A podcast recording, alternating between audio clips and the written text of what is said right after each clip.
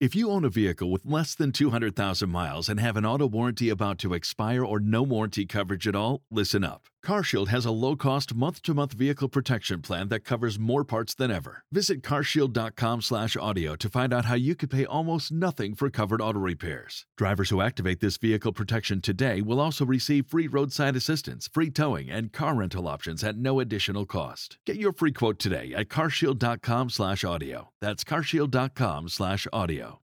Oh, hey, I told you we wouldn't be gone forever. And look, here we are listening to another episode of this podcast. So, this is live show audio from a show we did this August 2021 in New York City with Jackson Bird. This was the show that kicked off Pot Tour Lists, and it was a blast. And I'm sure that you're going to love this audio. Only other note I have is speaking of Pot Tour Lists, we had a show planned for Salt Lake City on October 27th of this year. And just because of how COVID cases are going right now, it feels not ideal to have a show right now. So the plan is to postpone the show, not cancel it, just postpone it. Whether we loop that into West Coast shows that I'm trying to do in 2022, or I do it alongside LeakyCon in 2022, which was the original inspiration for booking a show in Salt Lake City, because I was already going to be in Colorado, that was going to be close by. We are going to do a show in Salt Lake City for sure. It is just not going to happen this October because I'm trying to be safe, especially before the holidays and all of that. So it just felt like the right decision. I'm sorry. And if you have any sort of issue with the tickets or you just want a refund or whatever and you cannot figure it out with the venue, please shoot me an email to potterlesspodcast at gmail.com and I will sort everything out. So hopefully you all understand there. I'm excited to do more live shows in the future, and I hope you enjoyed this live show audio where Jackson Bird and I decided who is the best magical creature? What is the best character that isn't a human in Harry Potter?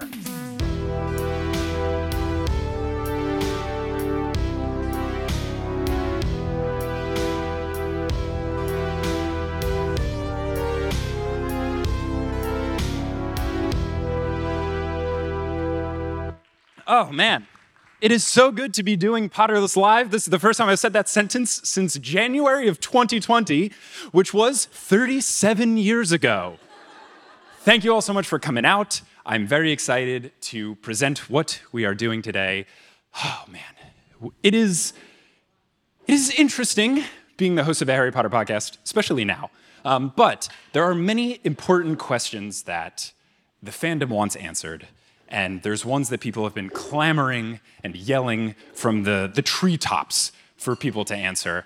And I'm just trying to do my service. I know I came late to the fandom, so I'm trying to just do my part to help. So today we'll be answering the very, very, very, very important question of who is the best non human character in the Harry Potter series? In order to do that, we are doing a bracket. Now, I know you all are a very sporty group of people. but if you're not familiar with how a bracket works, or if you know you've never pretended to care about college basketball for like exactly one week when your office does the pool, and you're like, maybe I'll win twenty dollars. We're going to be doing a whole bracket to decide who it is. We've got 36 people vying for this title, and I'm not going to be just deciding this alone. I have a very special guest that is going to help me determine who is the best. So I'd like to welcome to the stage our guest for tonight, Jackson Bird. Jackson, come on! Hello!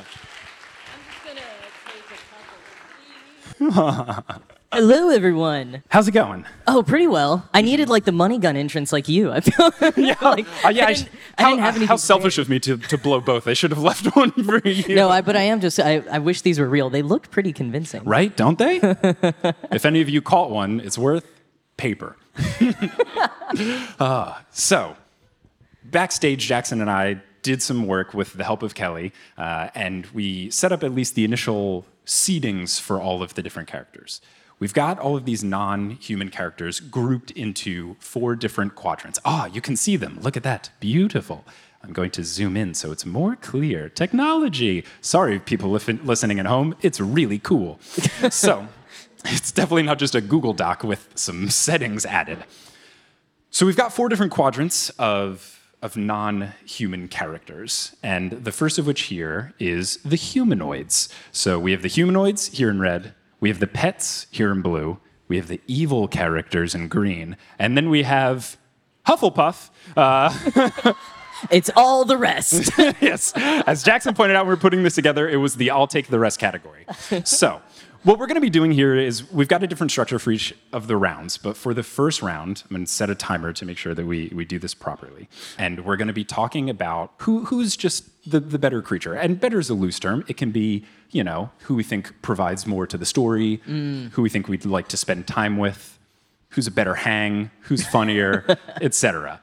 Who you want to be BFFs with? Exactly. Yeah, We're just going to keep it keep it loose and just some of these will be very obvious, some of these will be heated. Jackson and I will talk them through. If we come to a consensus, great. If we do not have an agreement, if we are butting heads on this, we will turn it to you lovely folks as the applausometer uh, to determine who should advance to the next round. The first thing, and I'm going to put a minute on the clock, is Dobby versus Bane. No, I'm not going to put him in on the clock because this is not a long conversation.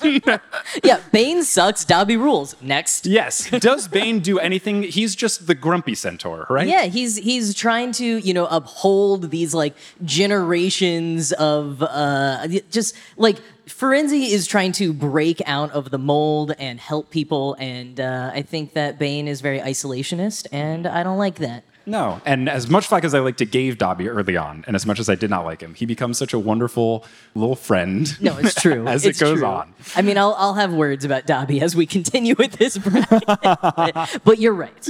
Yes, going against Bane at least. Uh, not really a contest. I was No. going to type Dobby's name, but I am getting the spinning rainbow wheel of death, which is totally planned entertainment. Uh, nope. Okay. It's all we'll right. just remember. Yeah, it's a podcast. It's audio. So the next matchup that we will be deciding here is Firenze versus Grawp. I feel like this one is more more heated just in the fact that I don't know. Firenze's like he's he teaches, Yep. gets the cool classroom. Mm-hmm. D- Dumbledore does a lot for his classroom. Like feels, That's true. He, Yeah, really he pulls out all the stops. Yeah. I don't know if he requested it or if Dumbledore's just a super nice He's guy. like like what Dumbledore does for Renzi's classroom is as if it, his classroom were on an extreme home makeover, where it's like, oh, you're a centaur, right? Okay, that one detail. Now it's a forest. It's also oh, it could also be like Pimp My Ride, where it's like we heard you live in the forest, so we put a forest in the first floor of this classroom because we also know you can't take the stairs. So that okay. So for instance, but Grawp, I mean, Grawp is a, he's a nice guy. He's Yeah. doing his best. very right? loving, very loving. Doesn't understand social cues to not like pick people up, like not knowing that that's not how you treat your. But he learns over time. He you know, does we learn. see a lot of character growth. We do see growth with Grawp. I don't know if we see as much with Firenze. So That's true. I don't think Firenze's as dynamic of a character. If I go back to my seventh grade uh, English class, learning about about dynamic characters, uh, but I still, I you know, I've got a real soft spot for Firenze. Um, you know, he's the hot professor. He is the hot professor. Okay, that's a minute, so we'd have to choose someone to move forward. I personally am feeling Grawp. What are you? Oh feeling? no, I think Firenze. Okay, we'll turn to the applause meter. It's time for oh. everyone to get involved. So, if you think Firenze should advance, make some noise. Yeah, yeah, yeah, yeah. All Okay. right, all right. If you think that Grawp should advance, make some noise.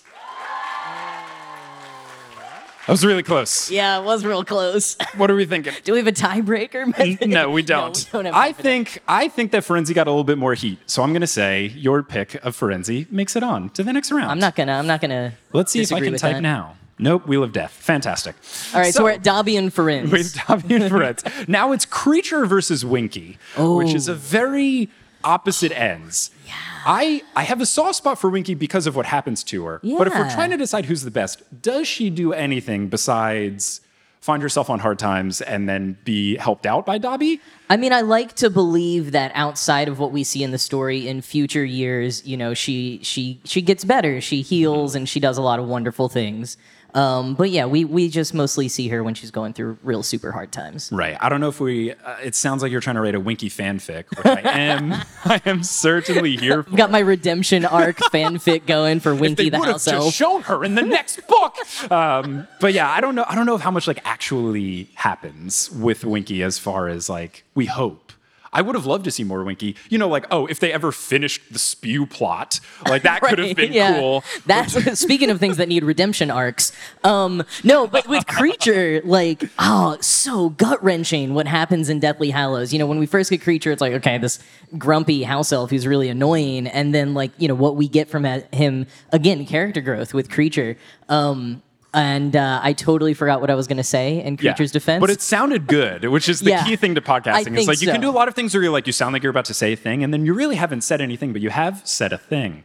Um, so you're doing great. Yeah, thank as- Kreacher, doesn't he cook some food for them that's really good though? yeah, and he has a whole meal prepared, and they never come back, and it's real sad. Okay. I, I, it's a minute. I, as much as I love Winky, I, I want to give the edge to Kreacher. I want to as well. Okay, we're giving the edge to Kreacher. agreement on that. Kreacher advanced. Let's see if we can. Uh, no. Cool. All right. So now we're going to move on to a very fun one that I also think will be very quick. Uh, the two seed Peeves versus the seven seed Griphook. Grip Hook the Goblin Griphook the Goblin. versus Peeves the Poltergeist. I don't see this being any realm of a contest. I mean, I love Peeves. I am a huge fan of Peeves, but you know, Griphook is is really uh, a solid helper and and character, and you know, I think a very strong character. Mm-hmm. I feel like Griphook helps and moves the plot along, and Peeves does not do anything for the plot. Like these are the complete opposite. Like Peeves That is, like, true. I mean, which one was cut out of the movies because he served the plot in zero ways? I know, but I say that as someone who my number one gripe with the movies is I want Peeves to be in them, but I have to agree. If Griphook wasn't in the movies, would there be 87 BuzzFeed listicles where it was like the top 10 characters that weren't in the Harry Potter movies? I'd be like, we needed Griphook. like, I don't know if anyone would be sad if he was left out. Like, if they melded him with Bogrod or whoever. Like, I don't know if anyone like are there Yeah. grip, are there Griphook stands out? In the I was wondering. Who here is ready to defend Griphook with their life? Yeah, but you're totally right. I think yeah, Peeves maybe not uh, uh, necessary to the plot, but necessary to the heart. Ooh, yeah. He's all vibes. Yeah. And I All think vibes. sometimes you need Peeves some is vibes. all vibes. Okay, so Peeves has moved on. We have finished. Uh, to recap now, moving on to the next round for the humanoid bracket would be Dobby, Firenze, uh, Kreacher, and Peeves. Wow, all So now we're going to move on to a very fun one pets. now, Jackson, it's already well documented in the podcast that I've never had a pet, so I have an iceberg for a heart. Oh, oh, this is this is bad because um, I have had pets. I also have an iceberg for a heart. Uh-huh. So you've had pets, but you don't pets. like them? I mean, my pets me. were okay, but you know, like when people show you like a picture of a cute puppy, I'm like, uh huh. like I think I'm missing the gene.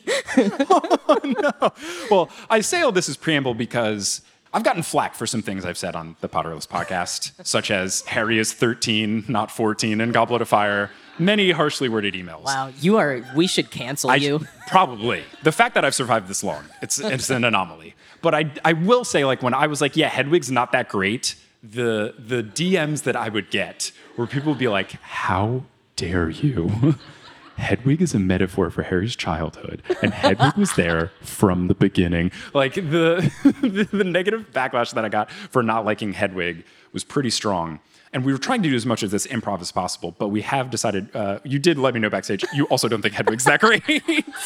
So I will say, as you're, I remembered, I have a patch on my jean jacket that says Hedwig lives. Like I'm full in on the like Hedwig actually survived Deathly Hallows conspiracy theories, all in on that. But no, I do agree. Like owls in the magical world are very talented and very cool. I don't see how Hedwig is like that much more spectacular than any other owl. okay, such as the eight seated Errol. Well, Errol, however, very spectacular owl. I mean, was a member of the Weasley family for how long? Delivered their mail for how long? Even after he was like very frail and not feeling good, was still up to the task and passionate about what he was doing. Yeah. You know? You didn't have to sell me, but I'm sold. So, uh, much to the dismay of everyone here and listening, I'm sure everyone on, agrees. upset.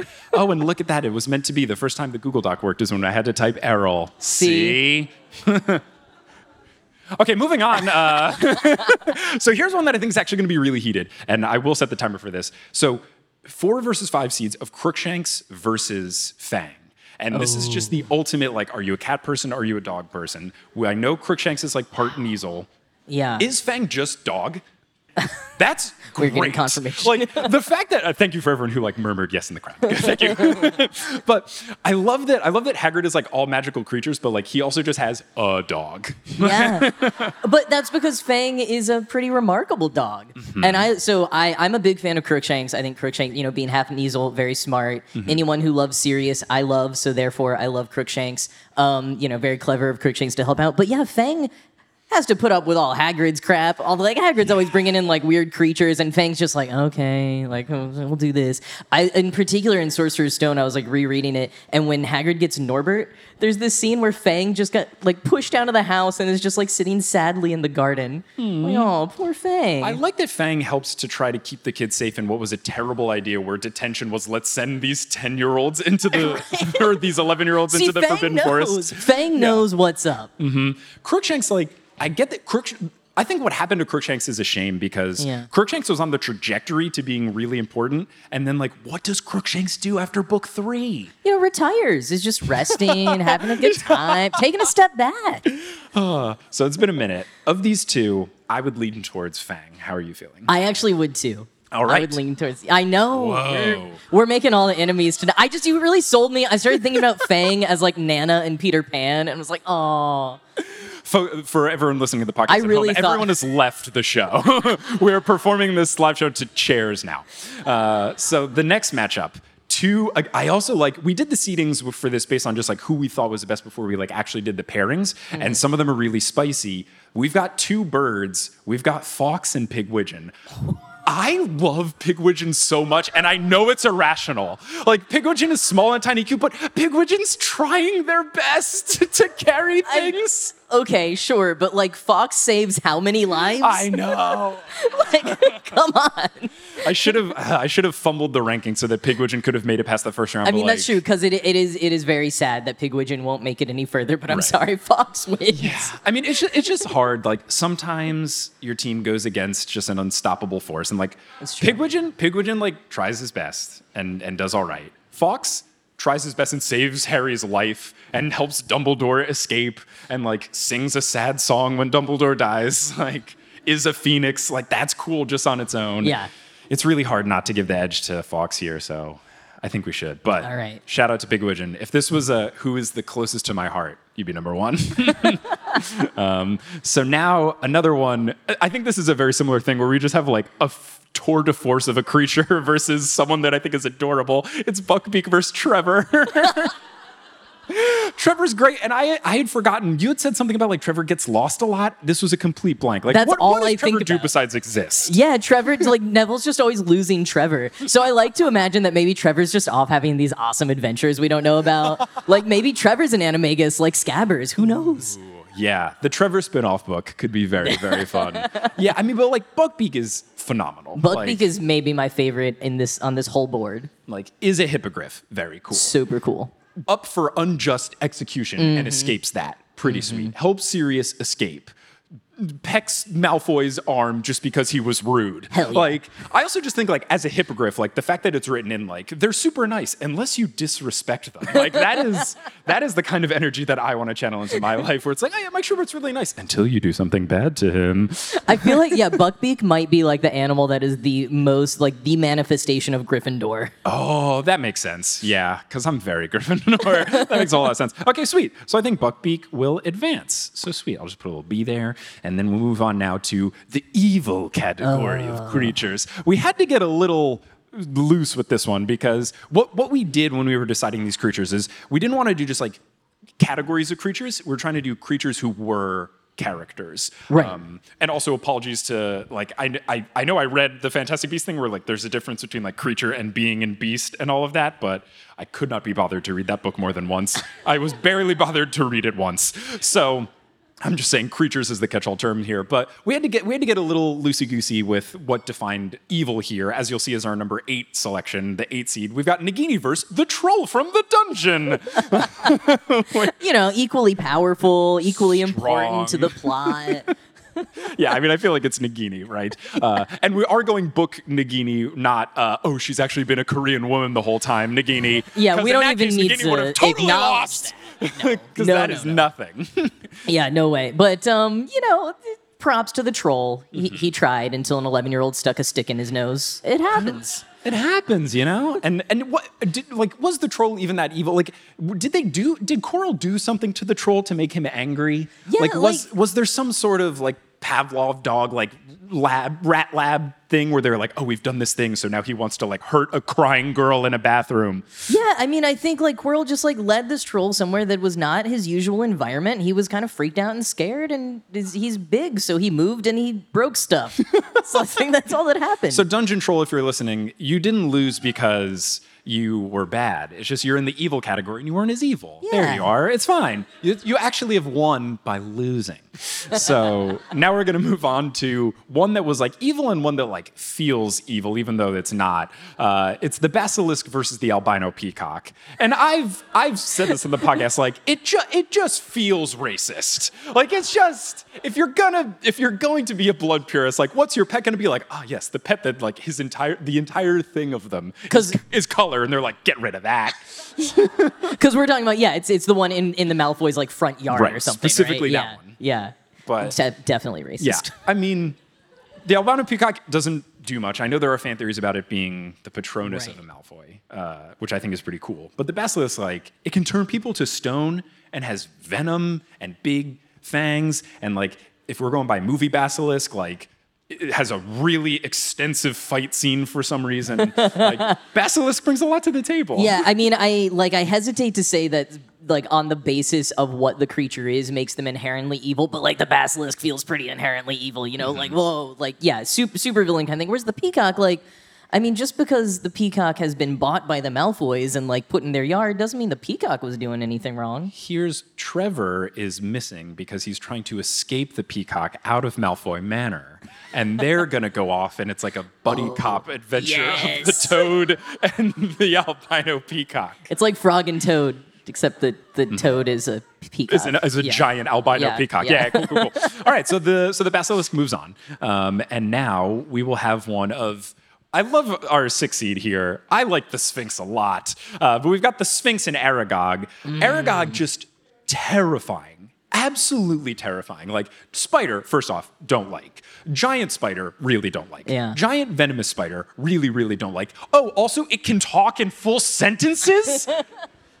no. I mean, got the Sphinx beat on that one. I, I like honestly just want to see the two of them like talk because they're both giant and they both like talk in interesting ways. Just with the Sphinx and riddles and Aragog, like I don't know. I just kind of want to see the two of them hang out. I'm very disappointed that the Sphinx did not make its way into the movie because I don't know. I don't know if the Sphinx is like an actual. Like, was it like an actual like lion thing that could like move around? Or I also imagine it's just like one of those like it is just like one of the statues Right. from Egypt, and it's just like there, and its mouth moves like Olmec and Legends of the Hidden Temple, and it's like Harry, here's this very easy riddle to solve. Oh my god! Now I'm just imagining. barracudas! Yeah. yeah, I'm imagining all of the third task as Legend of the Hidden Temple. Now Cedric's got the helmet on. The tri- oh my! The Triwizard tournament should have just been Legends of the Hidden Temple. Yes. We get rid of we get rid of Ludo Bagman, and Wow. we replace him with denim lover Kirk Fogg. He swings in on a rope swing. They they have oh oh my god! Like they've got all the teams. Slytherin can be the Silver Snakes. Yeah. Like it all works. TM TM TM TM. I'm Yeah, we got- we gotta- someone optioning pitch this to Nickelodeon. Dear Nickelodeon and Warner Brothers, I think you have something on the horizon. Okay, um, so yeah, as much as I love the Sphinx, I just feel like Aragog, like on a pure terror perspective, and also just like the creativity behind like what makes an acromantula like a creature, I Yeah. feel like that's better. Do you? Well, yeah, and I think also because for this particular bracket, we're kind of doing the which is more evil. Like, I don't think the Sphinx is particularly evil. Like, I also, what if Harry got it wrong? What would the Sphinx have done? Just like smacked him? no, incorrect. Guess again. Yeah, I, li- I, I like to. I would choose to believe that. That is my. or is it like headcanon. Jeopardy? It's like, yo, you're, you're now at negative two hundred dollars, Harry. Uh, next question. Harry's opening his pockets. It's like, oh, damn it, daily double. Look, give it. I need a deposit. okay, and finally, one that I think I made her the number two seed because I like. We don't know a lot about her, but she just feels so evil. Mrs. Norris and Fluffy. I know Mrs. Norris just like is a cat. So we think. And just like kind of like meows at people. But like, I'm still terrified of Mrs. Norris. Yeah. no, Mrs. Norris is terrifying because she's the harbinger. Like you see her and you know you're about to get in trouble. Yeah. And just, I don't know. Filch has bad vibes. Mrs. Yes. Norris is like worse vibes Filch. Mm-hmm, mm-hmm, mm-hmm. and Fluffy, again, like, I don't, do we know is Fluffy just like a creature that Hagrid knows? He's not like This is like one of his buds. like what does Fluffy what does Fluffy do after book one? Where does Fluffy go? that is a wonderful question. does does Fluffy live in the Forbidden Forest? I think that Fluffy went to a farm upstate. Oh no! but I think the thing with Fluffy is like I don't think Fluffy really like was so evil. It was No. just like same kind of thing as the troll. It was like they were using Fluffy for something. It was like guard this trapdoor. And then Fluffy was like, great. And then like play music, get sleepy. I listen to music to fall asleep. Like it, it that makes you pretty evil, I think. Uh, yeah. It does, yeah. Yeah. I should be canceled for that too, probably, honestly. Okay, so we'll move on. We'll move on, Mrs. Norris, and Yeah. that finishes out the, the evil bracket. And now we get into the Hufflepuff bracket, uh, which is just the uh, huh? everybody else. We've got some really fun ones here, uh, and we had to get spicy with this one. Like we backstage, I was on the top 200 Harry Potter Sporcle quiz. Kelly was on like a Wikipedia of like every creature, and then Jackson was going from like fandom page to fandom page to Harry Potter wiki page. And Yeah, found I. I found a Reddit that was it? It was like because I was just looking up like non-human Harry Potter characters, and the Reddit thread was which non-human Harry Potter character would you most like to have sex with? Top result, Google. Thank you. Yep. so, uh, first one here: one seed Phineas Nigellus versus the eight seed the the Night Bus Head, which of course we all know by his actual name, Dre Head, uh, which we all remember, of course. Night Night Night Bus Head. Why was that in the movie? like that was such a weird choice. We'll never know. Uh, also, I oh my god, I just real I found a website yesterday called "You Fell Asleep Watching a DVD.com, and it's just like a uh, it's it's a drawing of a living room. There's a little TV screen. You can choose from eight movies, one of which is Harry Potter and the Prisoner of Azkaban. it just the DVD it just menus? Plays the DVD menus on loop, and you just hear the shrunken head being like, "Take it away, Ern." Shout out to uh, having a slumber party where you would like pause the movie at some point, everyone would fall asleep, and then because it was paused for 30 minutes, the DVD makers decided, here's what we should do after 30 minutes of it being paused. Should we turn it off? No. We should play the menu, which is at full volume. So, you know, if you're watching Caddyshack and then like 30 minutes go by and then it's like, I'm all right. Like, oh, thank you, Gopher Dancing at two in the morning. Now we're all awake. So, yeah, so I think Shrunken Head Yeah, so, very uh, crucial to the uh, DVD menu, not so crucial to the plot. And I'm like not going to lose to Phineas Nigellus. Like, come on, Sass, like get off my lawn. The painting, Mwah. no way. Like grumpy old man. Yes. Yeah, no, I- can't lose. I think Phineas Nigellus, right? Yeah. Yes. okay. I think Phineas makes it through. So now we've got one. We had to get. we had to get so fast and loose with it that we had to go into the Fantastic Beasts film franchise for this one. Gah. The four seated Niffler versus the five seated Boa Constrictor. Now, everyone might be wondering the Boa Constrictor as the five seed, that seems a bit high. But you forgot that the Boa Constrictor says adios amigos when it leaves the zoo. I'm just going to end my argument there. what do you think about these two creatures? I mean, I think the Niffler would be having a ball on this stage. Is what I think. But would it, would the Niffler is the Niffler smart enough to realize that these were uh, certainly not real hundred dollar bills? Oh yeah, I don't know. I mean, I think the Niffler mostly like shiny things, so American money loses out on that one. yes, I, I used money guns. I did not use pound guns. Everyone's getting. Oh god. Oh, God! Everyone signed a waiver before they showed up to Potterless Live. No, I mean, I think the boa constrictor just uh, plays such a crucial role in like Harry's early discovery process, and yeah, seems real cool. And it's just like, oh, this kid's talking to me. All right, I'm just keep, I'm gonna keep talking to him. Be real chill about it. Sweet. Good. Boa Constrictor moves on. Fantastic. So now we have number three. I've written it as the most the portrait of the most beautiful lady in the world because that is what the they call the the fat lady painting in Wizard People Dear Reader. And I think that's great because I think naming the character the fat lady is incredibly rude and unnecessary.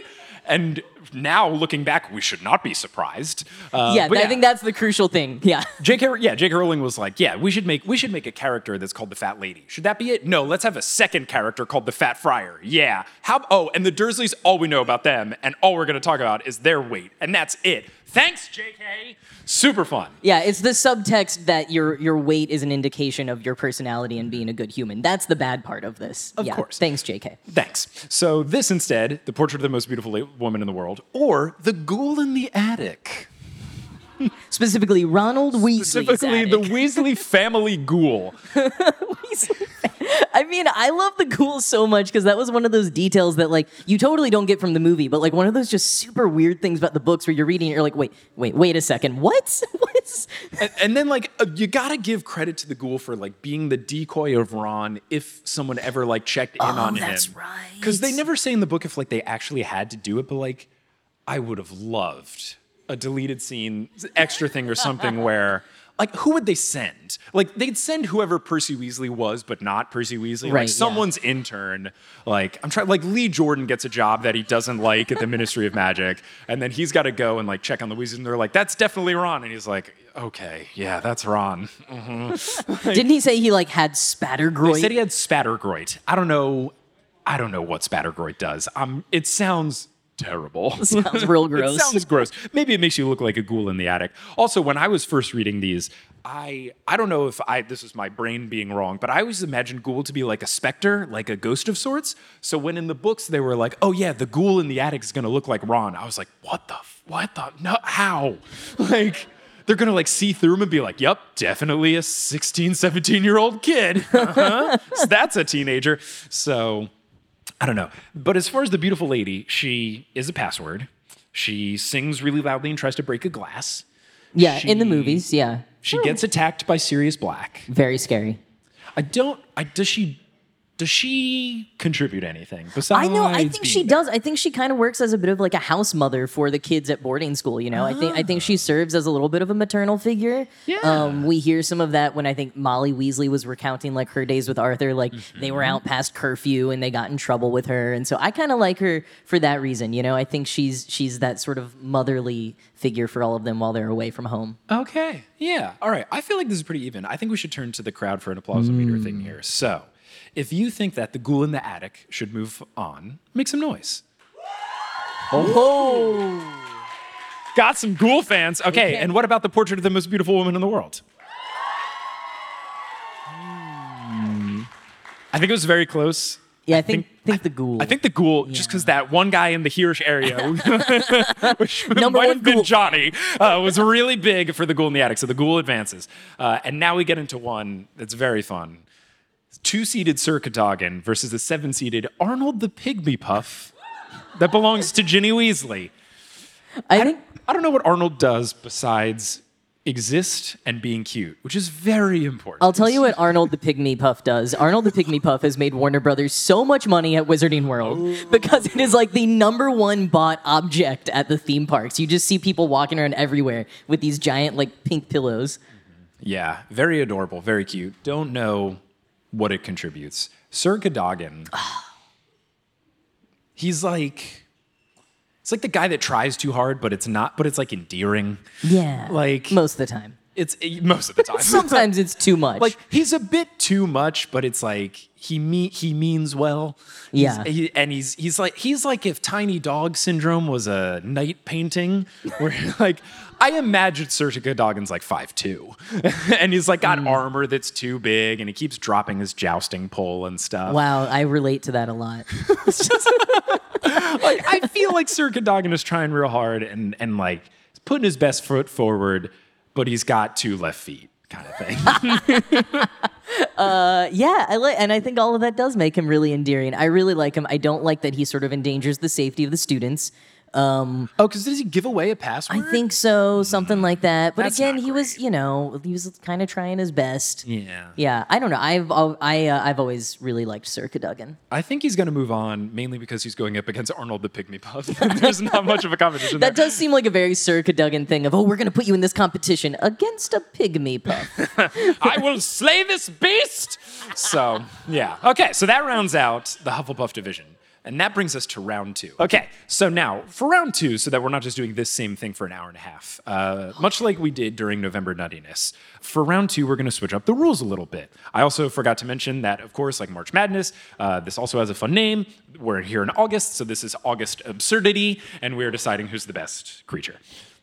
Now, round two, what we're going to do is we're each going to pick a person to argue on behalf of, and we each have only 10 words maximum to say as our reasoning for why they should win. And then all of these will be applausometer decisions. So I will give you the first choice Dobby versus Firenze. Who would you like to give a 10 word description of why they are better? Uh, Firenze. Okay. Ferenzi. I have never known which it is. And no one ever will know. Because they mix it up. The audiobooks, the movies, they keep mixing it up. Mm-hmm. It's like Accio, Asio.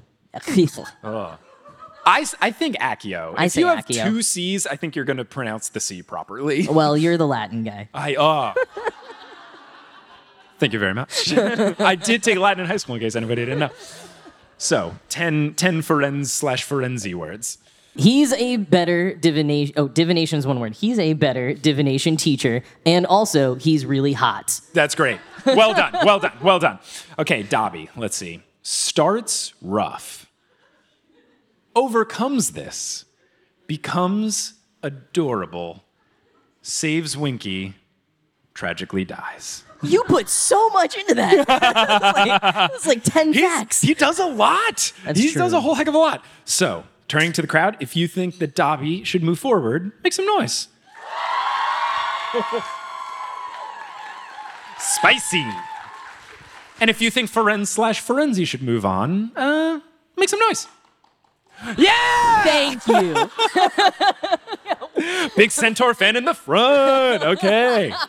Dobby advances. So now That's what Dobby deserves. That applause. He would have loved to hear that. You would have loved that. Okay, so now we have Kreacher versus Peeves. Oh, so jeez. I Uh, you love Peeves. I, love think you Peeves. should So do I, I will take Peeves. I will say, um, okay. So funny that they had to remove him from movies because I've heard the rumors that they cast him and he did some scenes with the kids and they laughed too much and they were like, we can't use any of this footage. That's my defensive of Peeves. What about Grumpy Boy Kreacher? Grumpy boy Kreacher. Uh, let's see. Was a real asshole. It's one word. Great start. Hell yeah, baby. but then was nice and sad. okay, uh, if you think Kreacher should move on to the next round, make some noise. All right, all right. And what about Peeves the Poltergeist? Okay, okay, okay. I agree with that. Yeah, yeah. Okay, let's move on now to the pets. Uh, okay, you have to go for Errol, obviously. so this matchup is Errol versus Fang. So I will give you the the ten word floor for Errol. Okay. Uh, the best owl that ever lived. So loyal, so pure. Oh, incredible. Okay. The goodest boy, a non magical beast surrounded by magicals. Magicals. Magicals. okay, uh, if you think Fang should move on, make some noise. And what about what about Errol, the, the greatest owl who ever lived? All right. wow, we've really sold him on Errol tonight. Cinderella story. The eight seed moves on. Let's go. Errol's busting all the brackets. Hell yeah. Okay, so now we have we have Fawkes versus Buckbeak. Oh, okay. Who would, who would you like to take out of these two? Uh, I'm I, I think Buckbeak, but Okay. I'm struggling to think of something. Maybe Okay. do you have I- something I, with Fawkes? I'll You go. go yeah, I'll go with Fawkes, and, and I'll go first. Um, you have to admit, Fawkes has got style. Firebird. Oh, I shouldn't have let you go first. That was too good. uh, let's see. Buckbeak will will save your life unless you get on his bad side. Ooh, okay, okay. That was ten words That was exactly. ten words. Exactly ten give you- words. You, you use you you use Buckbeak in the beginning of the sentence, And I- that was like the. SATs would have made you. Yeah, but yeah. I'm smart enough to know what you're referring to in the subject line. So, if you think Buckbeak should move on, make some noise. If you think Fawkes should move on, make some noise. Okay, okay, okay. This right. was a, a stacked deck, I think. Buckbeak versus Fawkes. That's a tough one. Yeah. Yeah. Especially because now it's Fawkes versus Errol. well, Errol was the best bird that ever lived. Married in that when we get to round three. so now we have Nagini versus the basilisk. I Ooh, want the- snake versus snake. Ooh. Yeah. Um, who do you want to argue on behalf of? I of? don't like either of them. I don't. I don't either. Uh, I'll do the basilisk. Okay, sweet. I'll go with Nagini. Um, had a giant sphere ball. That's pretty cool, I guess. Don't look unless through a camera. I guess that works. Okay, that's really good. Uh, if you think if you think Nagini should move on, make some noise. If you think the basilisk should move on, make some noise. Oh, right. Yeah.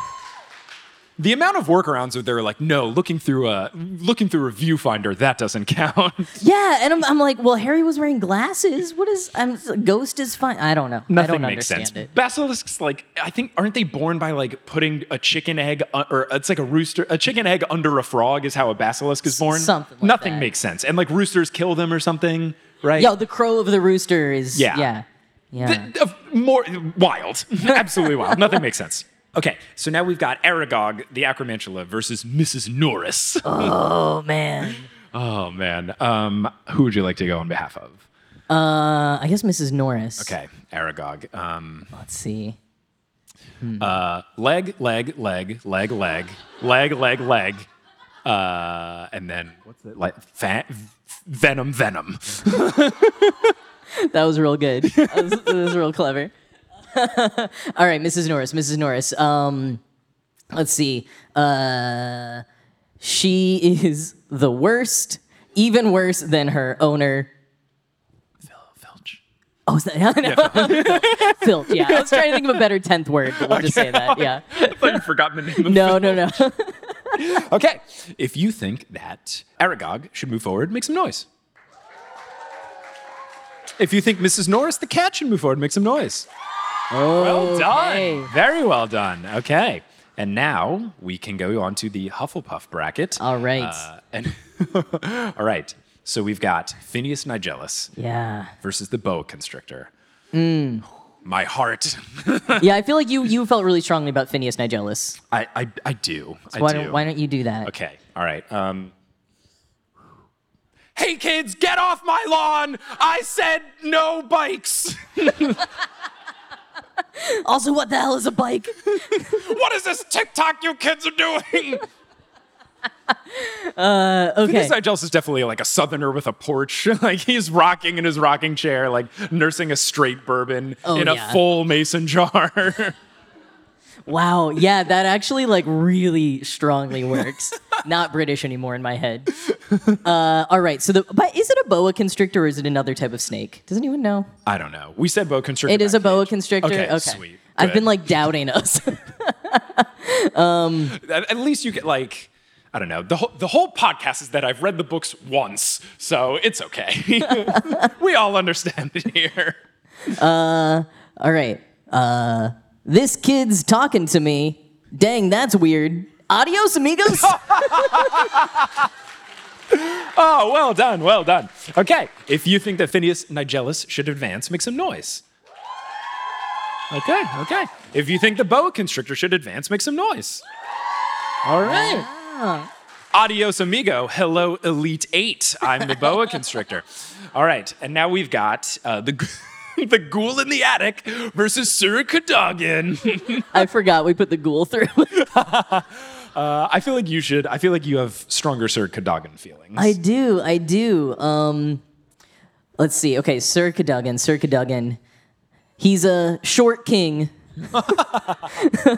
but yet he has. Oh, he's has uh, big dick energy. Mm, I like it. I like it. I like it. okay, ghoul in the attic. Uh, uh, yeah, I'm definitely Ron Weasley. Don't ask further questions. Just cut it there. Or was that ten? that was, I think that was ten, unless I miscounted. I don't know. I thought it I'm was not less, an but I was engineer like, anymore. no I more. can't count. I just talk for my job. It's ten words max, right? I think so. Yeah. Bank. I send the other words to the bank. We're on the show, The Weakest Link. Okay. Uh, if you think that the ghoul in the attic should move forward, make some noise. If you think that Sir Cadogan should move forward, make some noise. I think the ghoul has got think- it. I yeah, think the, the ghoul has got it. Wow. The ghoul fans really turned out tonight. Okay, so now as we get into the Elite Eight, we've got Dobby versus Peeves in the humanoid. We've got Errol versus Fawkes in the pets. Oh man, We've got the Basilisk versus Mrs. Norris for evil. the basilisk already beat Mrs. Norris. And then we have the boa constrictor versus the ghoul in the attic. Those were the two that were like, oh, I guess we'll I add guess these. we'll add these. Amazing.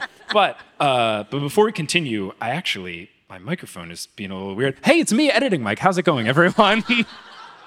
So we are about to have intermission, and this is very fun because to get the full podcasting experience, we actually have an ad read for this episode of Potterless because the fine folks at the Leaky Cauldron, who have brought you Mischief Management merch and LeakyCons, are sponsoring Potterless, which is very cool. So I have some things that I'm going to tell you about them, and then we're going to break to intermission and tell you what's up. But First off, huge shout out to them for sponsoring the tour. Thank you so much. Shout out to Melissa and Ellie, who's in the crowd. And also, uh, LeakyCon. Obviously, unfortunately, those things have had to be delayed because of the world. But uh, LeakyCon's the largest unofficial Harry Potter fan convention celebrating fandom and the impact on the world that Harry Potter has had. I've been to them. They're fantastic. Jackson's been to them. I've been almost all of the LeakyCons. They're amazing. They're a good time. Uh, in 2022, there's going to be two of them in Orlando, July 29th to 31st to celebrate Harry's birthday, uh, and only Harry's birthday. And then in Denver in October, October 14th to 16th, 2022, for a magical start to the Halloween season. So uh, there have been some fun stuff. There's like I've done live Potterlesses. We've done like in-depth discussions just about like how do portraits work. I don't know. And then me, Melissa, and Pro Makosa got scolded by a 10-year-old in the crowd who was like, "Actually, here's how they work." And we were just like, "Yes."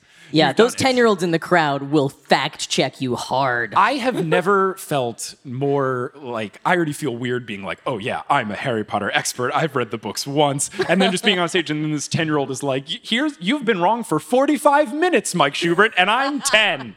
Uh, so there's some fun stuff there. You can learn more at leakycon.com uh, and at Facebook, Twitter, and Instagram at leakycon, and then also they've got some merch. So Mischief Merch is creating fandom inspired merch from Harry Potter and the MCU to Broadway and the TV shows that you can't stop watching on repeat. Every Mischief Merch project is created by some of the biggest fans just like you. And because you're a Potterless listener, you can get 10% off your purchase with the code Potterless at mischiefmerch.com. So that was the uh, that was the Wingardium Adridosa live in person. First time we've ever done that. But yes, so we're gonna take a brief like 10 minute intermission so you can you know get some drinks, get some food, use the uh, the facilities. But until then, we'll see you all in like 10 minutes or so. Woohoo!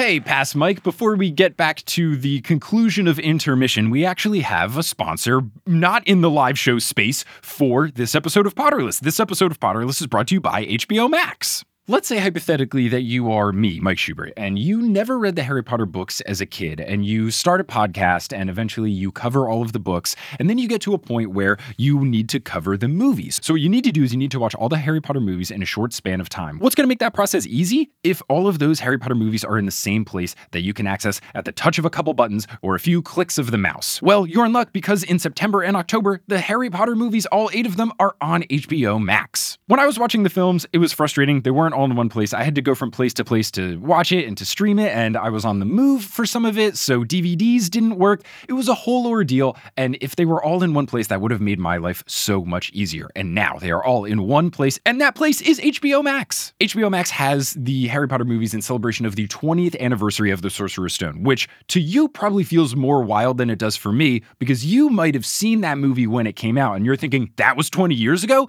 Whereas for me, I don't really know, man. I watched it like five years ago, but still, these movies are old and 20th anniversary is a huge deal. And what better way to celebrate this than watching all of the movies in one place, just one big marathon Harry Potter session? Sounds like a great use of a weekend to me. So if you go into the description of this podcast, you can click the link below to check out all the incredible content on HBO Max at hbom.ax slash potterless. Again, that is hbom.ax slash P-O-T-T-E-R-L-E-S-S. So visit now and sign up for HBO Max to start streaming Harry Potter and so much more. And not only can you be like me, Mike Schubert, who wanted to watch all these movies in a short span of time, but you can be even more efficient than I was in the past and watch them all in the same place. And before I go, you're about to hear words from some sponsors supporting the show, also keeping it going, making it feasible for me to do this as a job. They are locally inserted, so if you live in Japan, don't be surprised if you hear a Japanese ad. This episode of Potterless is brought to you by Arena Club. Now, if you listen to this podcast, it should be no secret that I am both a sports nerd and more of a traditional nerd. And when you think of these two types of nerddom, there's one thing that links them together, and that is card collecting. Whether you are looking to buy, trade, sell, or display a card collection of sports cards or Pokemon cards, you should check out Arena Club. ArenaClub.com is the place where you can do all of these things. I have recently made a purchase on the marketplace. I got Lieutenant Surge's Raichu, which is my favorite Pokemon, and I didn't even know that there was a Lieutenant Surge version of the Raichu. So that is a card that I now have, and it's not just some digital thing. I can have this card physically mailed to me. So there's a bunch of cool stuff you can do with Arena Club, including their slab packs. If you have ever done any sort of card collecting, you know that ripping packs or repacks can be a zero transparency type of thing where you're just hoping you get some sort of cool card. But what's nice about the slab packs with Arena Club is that you have full transparency. You see what available cards are there, what your percentage of getting them is, what the gradings are. So it is not a complete black box. You're going into this knowing what cards you might get. And I've been using Arena Club and it's pretty cool. It's very easy for me to look up different cards. I can favorite them, see what I want. And then whenever I want them shipped to me, I can get them shipped to me and then I'll have the physical versions of them. Right now, you can get Right 10% can off get- your first purchase right by going to get 10% off your first purchase arenaclub.com slash potterless. Wow, that is a wild offer. 10% off a $400 slab pack is 40 Slash bucks TNO. right there. Wow. Anyways, that's Slash arenaclub.com TNO. slash Wow. potterless for 10% Slash off your TNO. first Wow. purchase. That's a so if you wild wanna offer. collect some 10% cards off a or rip $400 open some slab pack. packs That's in a 40 bucks more right there. transparent Anyways, way, that's whether you're a sports arenaclub.com nerd or TNO Pokemon nerd or all sorts of nerds like me, you can use Arena Club today. Seeking the truth never gets old. Introducing June's Journey, the free to play mobile game that will immerse you in a thrilling murder mystery. Join June Parker as she uncovers hidden objects and clues to solve her sister's death in a beautifully illustrated world set in the roaring 20s. With new chapters added every week, the excitement never ends. Download June's Journey now on your Android or iOS device or play on PC through Facebook Games.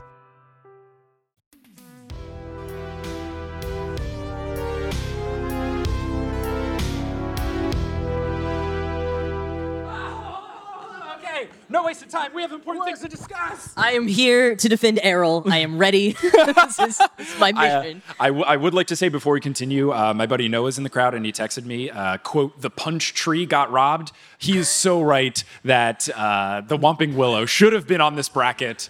Although I no, listen, I like. does is- it count? Yeah, is the Whomping Willow like like a sentient creature or just like an enchanted tree? I don't. I don't know. I, I did. Yes, I, so both.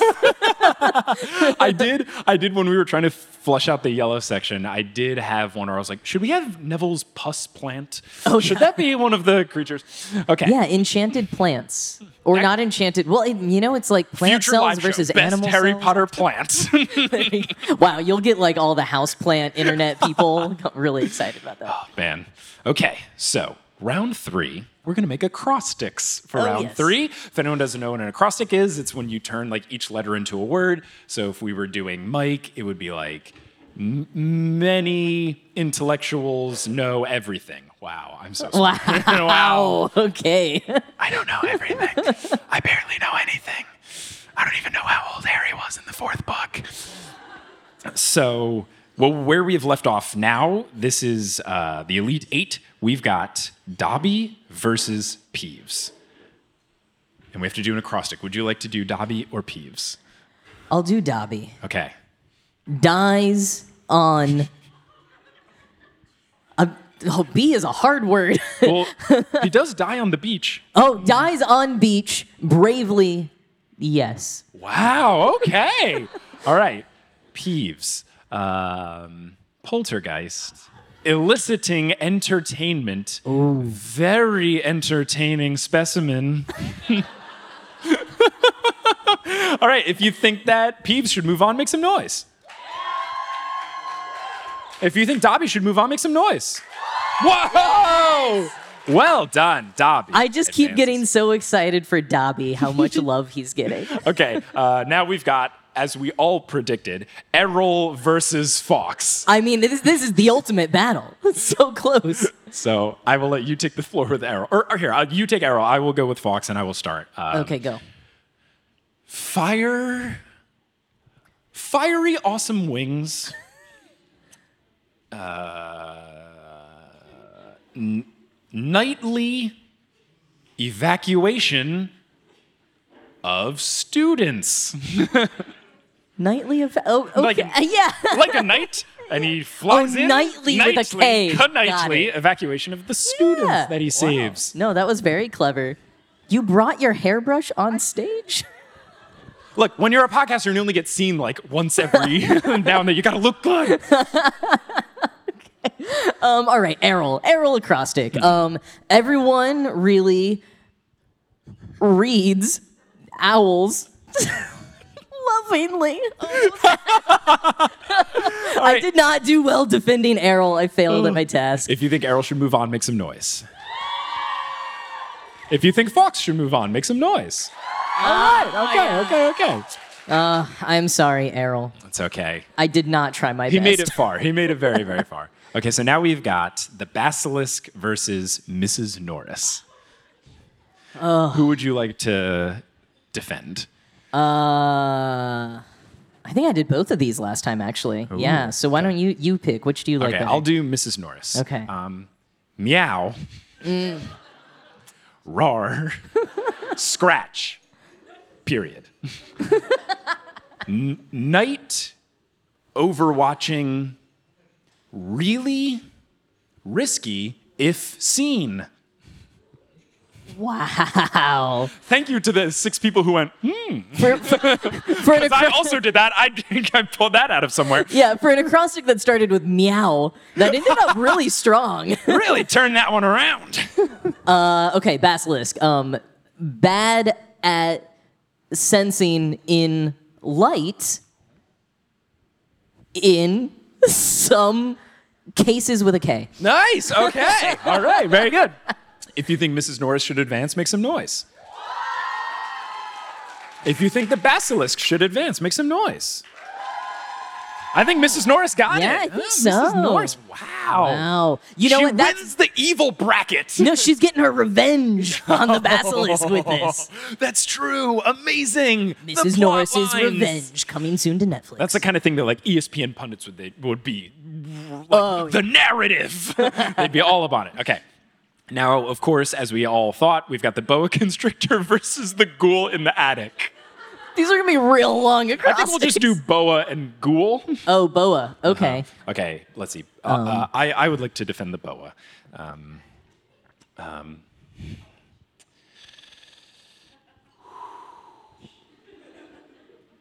brave omitting adios amigos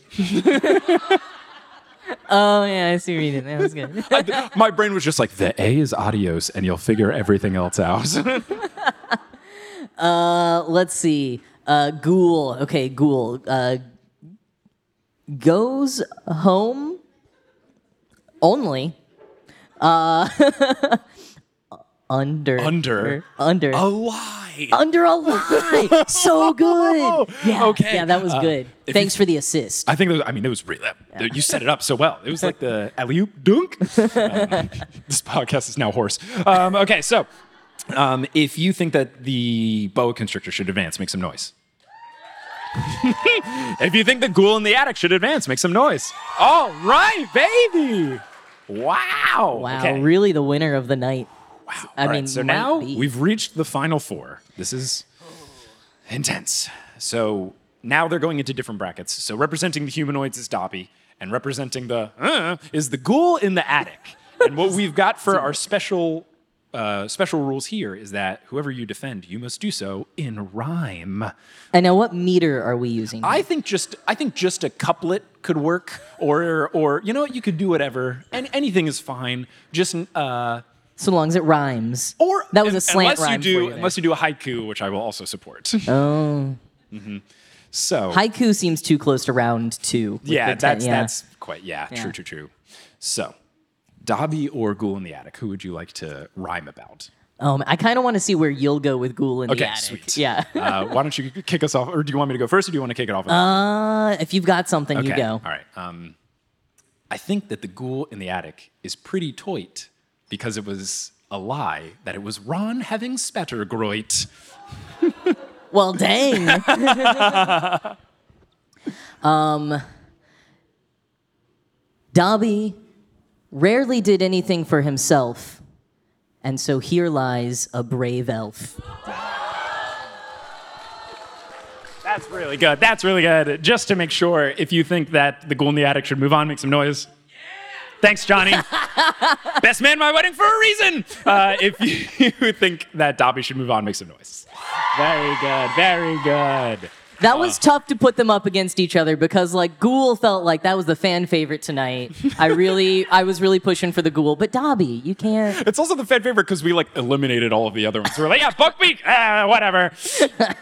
all right. So now we've got Fawkes versus Mrs. Norris. I did Mrs. Norris last time, so I feel like you should. You Okay, should okay. Have the uh, the Mrs. Norris floor, the Mrs. Florris, if you will. Um. Who boo? Get out! you know what podcast you bought a ticket to see. Mrs. Norris has a meow, not a bark. But you know what? I loved tonight's redemption arc. Ooh, very good. Okay.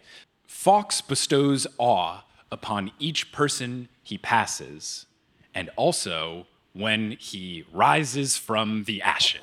Oh yeah. Okay, if you think that Mrs. Norris should advance, make some noise. If you think that Fawkes should advance, make some noise. Okay, okay, I agree. I think Fawkes should win this one. okay. So, Oh, does this mean? Oh my God! Dobby versus Fawkes. This is Whoa! great. This is- great. This is how it should be. It's I not the journey, it's the destination, and we've arrived at two powerhouses. Okay. So the the rule, and I've realized I Oh, I shouldn't have done this because you have literally given a TED talk. Uh, the rules for this is we each give a TED talk about the person that we're defending. So I am at a huge disadvantage here. Um, but yeah, but I also took 16 weeks to write my TED talk. ah, you have Whereas you do seconds. improv. That is true. So, uh, if you, I will first. Who would you like to give your TED talk about? we still have Dobby to pick Fawkes? just one. Okay. Um. uh, uh, um. You know what? I'm gonna go with Fawkes. Okay, and then I will have Dobby. Would you like to go first or second? Second, maybe. Okay. I don't know. Okay, so I've got- I'm real nervous now. Okay, so I'm gonna put three minutes on the clock um, because that's how long everyone watches a TED Talk before they turn it off. Unless they're watching yours, of course. No, it's okay. The first three minutes of mine is the best. Okay, I'll put three minutes on the clock. Obviously, I'm gonna stand. Uh, oh yeah, get on the red dot where we. I, oh, I should have got like a little headset mic thing. and been like, hello, guys. um, okay, so three minutes on the clock to talk about Dobby. Um, hello, everyone. Thank you for coming to my TED Talk. Uh, so the thing about Dobby is that he's the most interesting creature in that when he comes onto the books, what does he do in book two? He is a nuisance. That's it. He is terrible. He is annoying. He is shrill. Jim Dale, when he was doing the, the narration of the audiobook, was like, How do I make everyone's ears bleed? And you think, like, there's no way that this character could be redeemed. But the fact that Dobby had the worst start ever, like, such a terrible start, comparable to, I don't know, a podcast where you would intentionally add echo into sound because you didn't know how to use GarageBand, and you also recorded it in your loft apartment in Houston where it was the echoiest room possible, and then you added more echo. Now you're a professional podcaster? Anyway, Dobby had such a terrible, terrible start, but then he. He, he did always mean well. He just didn't know how to communicate. And we've all been there. We all know that we have things in our hearts that we're struggling to, you know, express and get out. And that's just Dobby. He he was under strict rules of how house elves work. We're not even gonna get into how that's the most terrible thing ever, but he's under these strict rules and he can't say all these things, but he still finds a way to to he becomes free. And not only just becoming free but he becomes free through a bullshit loophole. And that's the best. He's like ah thanks for giving me this sock lucius. So that is how he makes that work. Incredible incredible stuff. But it doesn't stop there because then in the goblet of fire dobby cares for winky. Dobby's gotten out of the house elf indentured servitude situation. But winky is down on her luck. And what does dobby do? He helps her out. Dobby eventually finds the room of requirement and it just like turns into i guess a place where you'd go if you had hangovers so it's just got like pedialyte and couches and like bacon egg and cheese sandwiches and like netflix that isn't going to ask you after three hours are you sure you still want to watch parks and rec yes netflix Stop judging me. I'm going through a lot. I didn't hydrate last night. So he takes care. He takes care of Winky when she's down on her luck. And it doesn't stop there because going on later on in he like actually helps save the world. Like teleports in, uses his magic in Malfoy Manor, uses magic that wizards can't do. He well, like i don't I'm, i get confused between the books and the movies but like basically drops a chandelier on top of bellatrix? Like absolute power move. Like that's something they do in clue the movie. It'd be like oh it was dobby in malfoy manor with the chandelier. Like drops it on bellatrix and then just like dying the most the most tragic death and just going out and just uh, like th- his final quote of just saying that like harry is his friend and now dobby is happy it's of like to go from like I, I, hated Dobby more than anyone has ever hated Dobby in the world, and that I like him that much now. I just think overcoming that is really impressive, and that's my TED talk. Thank you for coming to my TED talk about Dobby. Why'd I say I'd go second? they'll all forget three minutes is a long time. Three minutes. I was honestly like, he forgot to set the timer. I think. Oh, you also don't have to use the full three minutes. Okay, three minutes are on the clock. Use them as you wish. Tell, tell us about Fawkes. All right, yeah. Well, so you know how in the seventh book, well, I mean, some of us kind of felt it before, but we find out that Dumbledore was like not so great, or at least not great all that time. You know, we, re- we really got it revealed Dumbledore, not the best, not the saint that we all thought he was. Here's what I like to think about Fawkes is that Fawkes is sort of like the manifestation of the pure goodness that was in Dumbledore's heart right? Of the good that did exist there, because we are all humans. We are all complex, nuanced creatures. We have some good, we have some bad. But I think Fawkes represents the best part of Dumbledore and maybe the best part of all of us. I mean, Fawkes came in to save Harry in Chamber of Secrets. How did he know that was happening? I mean, that is a little complaint that I have. Very deus ex machina, bird literally like flying out of the heavens to just like wrap everything up and like save things. The student evacuation that happens. Just like, oh, how are we going to get out of here? Oh, wait, this bird bird, I guess, can lift four of us, three children and a grown man. Sure, that'll Here's work. Here's a hat with a sword in it. right? Yeah. But uh, uh, I but what I really do like about Fawkes is the fact that Fawkes is a phoenix, right? J.K. Rowling didn't invent the phoenix thing. Fawkes is a phoenix. When Harry first meets Fawkes, he thinks that he's a crumpled hat or something laying in Dumbledore's office, uh, and then he Harry gets to watch Fawkes explode thinks that he does it, feels terrible. Can you imagine you go to the principal's office and you accidentally kill their pet? Oh god. feels like something I would have done, to be honest.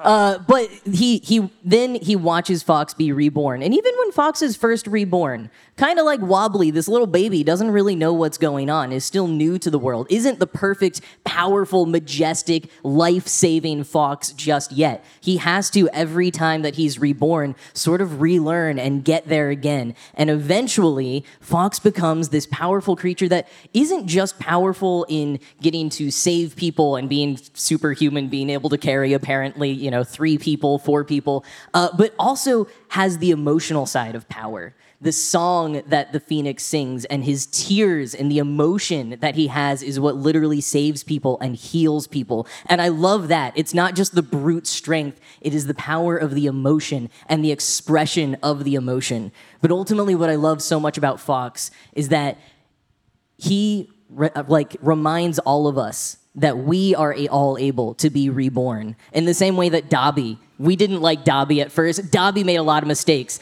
Dumbledore made so many mistakes throughout his life in his pursuit of what he thought was justice and what he thought was right. But what Fawkes reminds all of us is that we all have that opportunity to start again. And even when we start again, you don't have to be perfect right away. You have time to grow and you can change, and you will still be able to be that powerful, life saving figure like Fawkes eventually.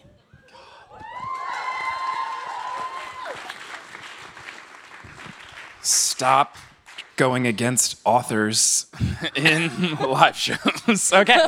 So, final decision. It's the applausometer to settle it all. If you think that Dobby should win as the best non human character, make some noise. If you think that Fawkes should win, make some noise. Hey! Fawkes is the winner! You've done it. Fantastic. And I typed it wrong. Yay! Yay! It's F O X. Oh, and now That was a You Got Fox. Mail reference. Woo! Awesome. Great. Okay, so we've got some time. I'm going to pull up. Uh, I'm gonna pull up the, the emails that people may or may not have sent Some in. owl post. So Hilla asks, in a perfect world where JK wasn't transphobic slash the worst in general, and slash or she didn't make any money off of this, which of the following HBO Max shows would you prefer? A Marauders backstory, a McGonagall backstory, a dramedy about the trio and friends dealing with PTSD after book seven with a special focus on Ron and Hermione's dysfunctional but adorable relationship. A, a puff, or four, a Puff style Luna Lovegood show where we get to see her go through all seven years of her Hogwarts experience. I I mean, I don't know, but I wish you could have this job. Yeah, like, um, you HBO got some Max. good pitches uh, there. Find, find Hilla Yeah. the ground. Hire her, Hilla immediately. Um, I feel like of these, I I feel like McGonagall backstory could be fun, just because she's so great. It is messy now that the Fantastic Beasts franchise has decided that she is every age and no age at the oh. same time. Like she's old and also never has been born. Like, there's I have no idea what's going on there.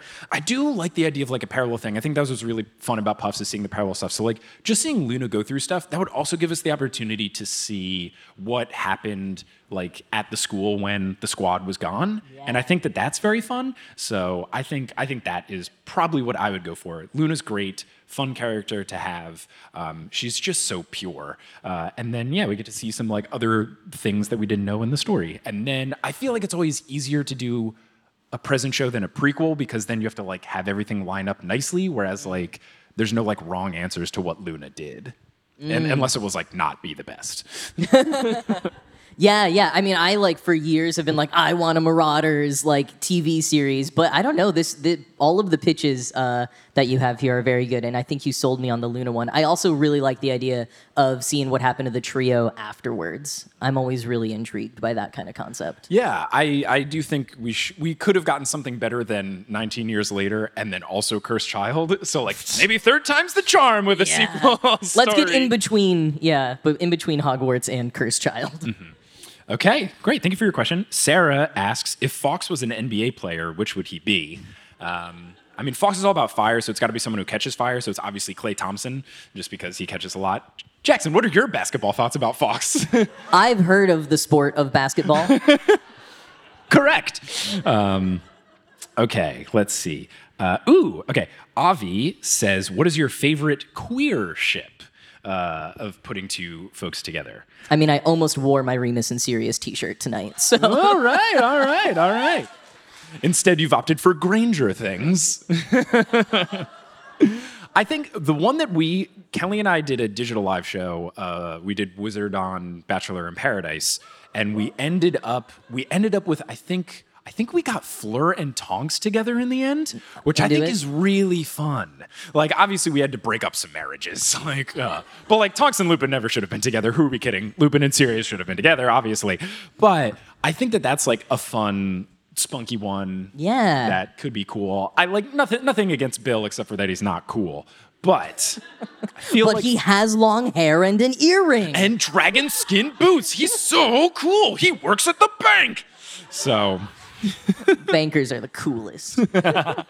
uh, sorry, my apologies, all the makers out there. I'm sure you're very cool, and you help me understand what a cashier's check is every time I move. Uh, and I have lots of paperwork. Where I'm like, I need these things. Please help me. Uh, you're all very helpful. Okay. Oh, this is thank thank you to Deborah who sh- sent in this question. Normally, when I do live shows and I have people pass around a microphone when it's not you know like COVID, uh, I I say like, what is your name and what house are you from? And if you're from Slytherin, you have to say whether or not you're racist. And if you are racist, I will not field your question. So thankfully, Deborah Deborah clarifies, I'm a Slytherin, but I'm not racist. Which Harry Potter character do you think has the best sense of style in terms of clothing? Um, I feel like Dumbledore could be a top contender with his Yeah. tailored purple suit. Um, I think that's pretty sweet. I would love a tailored purple suit. yeah, I'm trying to think of someone besides Dumbledore. I feel like we've gotten some good. Yeah, go Bob. Ogden wears a striped uh, one-piece bathing suit with a trench coat over it. that's pretty good. Style. Al always love. Uh, I forget his name, but the old man at the uh, uh, in Goblet of Fire at the World Cup with the nightgown. Oh, the- Archie. Yeah, he's like I like the breeze that the dress. Yeah, Mm-hmm, that's really good style. Um, I'm I'm sure Madame Malkin, if she runs the the one clothing store, like I would assume that she's got some yeah, fashion. probably pretty on. stylish. I would think she's pretty stylish. But yeah. I don't. I I've gotten. I don't know if it's just me like thinking of the movies, but I feel like Madame Hooch has a pretty cool style too. Hooch for sure. I Yeah. mean, Hooch's hair alone. I know. I can appreciate. like that requires a lot of product to Yeah. do all of the like quill pig vibe she's got going on. That's like the U.S. women's soccer team haircut. I love it. there's the the U.S. women's soccer team is fantastic because they are so good. I'm very sad that they didn't that they're Yeah. fighting for the bronze now, but it's okay. They won the World Cup.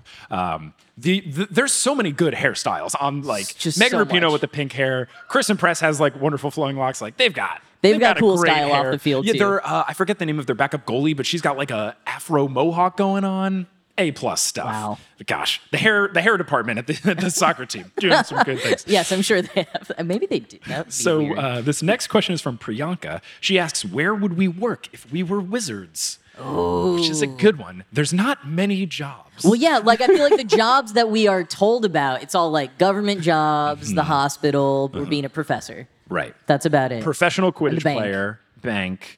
Um, Uh, yeah. I feel like I would retail. There are a lot of retail mm-hmm. jobs. Yeah. I I'd work at the joke shop. Dragon Wrangler for Charlie. that's pretty oh, good. Oh, yeah, I think I think I would like to be. I, I think I've said this before, but I would like to be the the the PE coach slash teacher at Hogwarts. So I should could teach people that there's more than just one sport that is terrible. Like we could teach them about the joys of basketball and soccer and slash football and these other sports that are good. Like I would like to do that, or like I don't think I would do this. But like, there needs to be a guidance counselor at Hogwarts. So like, if someone could do it, Yeah. that would be cool. But like, I am not that type of. I'm not the person to do it. But like, some someone Yeah, so desperately needed. I do not volunteer for that job either. I would like a Oh. qualified professional to do that. Thank you, yes. Uh, I feel like I could. Uh, I could still just be a writer. That's kind of cool to just do Oh, the yeah. same thing in the wizarding world. I mean, you wouldn't have a lot of competition in that. It would be like person who's lied about everything they've ever written. Yeah, well, that's what it's like, you know, it, wi- uh, competing against influencers anyway. Gilderoy Lockhart, first influencer. Amazing. Oh my goodness. Yeah, I think you could be a very solid writer. I don't know of any other books. There's like textbooks and then books written by bad people. So I feel like you could. you- There's an untapped market of just Yeah, I like, be uh, like good books. Agatha Christie style books that's always like featured in Witch Weekly or something. wizarding murder mysteries. Oh, yeah. Because there's so many spells, like there's so many ways. We that it should just be. write those anyways. TM TM TM TM TM TM. That's great. Thank you for your question. Arena, I believe, if I'm mispronouncing, did I pronounce it right? How do I say it? Irina. Thank you. Irina, who said, I'm a Slytherin and I'm not racist. Um, what is your fan cast of McGonagall and the Marauders? Um, oh, and oh, this is Iri- oh, we met at Puffs. That's very cool. Uh, me and my buddy Steven and Kelly and my friend Akash went to see Puffs, and then we were like leaving, and then Arena said, "Are you Mike Schubert?" And I was like, "Yes." and then we took a picture, and it was great. That was very fun. Oh, thank you for coming. Um, a fan cast, like if we made a podcast about them. I'm old. What is a fan cast? I think that's like if there were to be a movie or TV show about, yeah. Okay, Cool. And so, like, what actors would you want? Oh, oh, like McGonagall. Okay. Oh, okay. So for McGonagall, I mean, you have to cast Maggie Smith. Like, Yeah, you she can't- is McGonagall. I'm sorry. Or you like do the thing. Who did they? They made Samuel Jackson really young. In, Yeah, they've been doing that for a lot. They've been doing that for people yeah. where they're like, "You're old." The computer says you're not old anymore. so like Maggie Smith will be fine. As far as like the individual Marauders, I feel like I used to think about this more. Like so wi- with actors that now I think are too old, so I'm Right. trying to think of younger ones, and I'm They'd have to feeling be like kids. I feel like Timothée Ch- Chalamet could be like mm, Remus or James, maybe or I something. think I think don't know. Remus he seems more like pensive type, whereas like Yeah. James needs to be a little more of like a Yeah, jock. yeah, a little more. Like s- James could be. I think I've even said this before. The guy who played Steve in Stranger Things. Uh, the guy Oh, with the really cool yeah, hair. He would be he would be perfect for James because like exact same character arc of like starts as a jock that's a jerk, meets a girl who's way too good for him, and then she turns him into like a nice person, and then boom. Like Yeah. so I feel like that would be a good casting. And then as far as like Snape, I don't know. Yeah, who's Young Adam Driver. Like, Oh, Adam Driver would be great at that. I like that. Oh man. Okay, let's see. This is a good. This is just a question that I do not know the answer to. Miriam asks, "How do elections work in the wizarding world?" It's a great question. Uh, have- very how did- poorly. How did, they vote? We, I think actually at the um, at Fandom Forward, previously the Harry Potter Alliance, we did this in a video once where I played Harry Potter. We were trying to do a get out the vote video for the U.S. election, but like with me as Harry Potter talking about the England and the Wizard. It was a, it was a mess. But I think what we ultimately decided was like they probably don't really like it's just probably not that fair. People are just kind of appointed maybe by boards and stuff. Mm-hmm. Yeah, that's where we kind of landed. I also don't know enough about like British Parliament and stuff to know how like all of that voting works. So I don't really know how that would translate, and I'm not going to pretend to. But yeah, I think at the end of the day, like it feels ripe for corruption.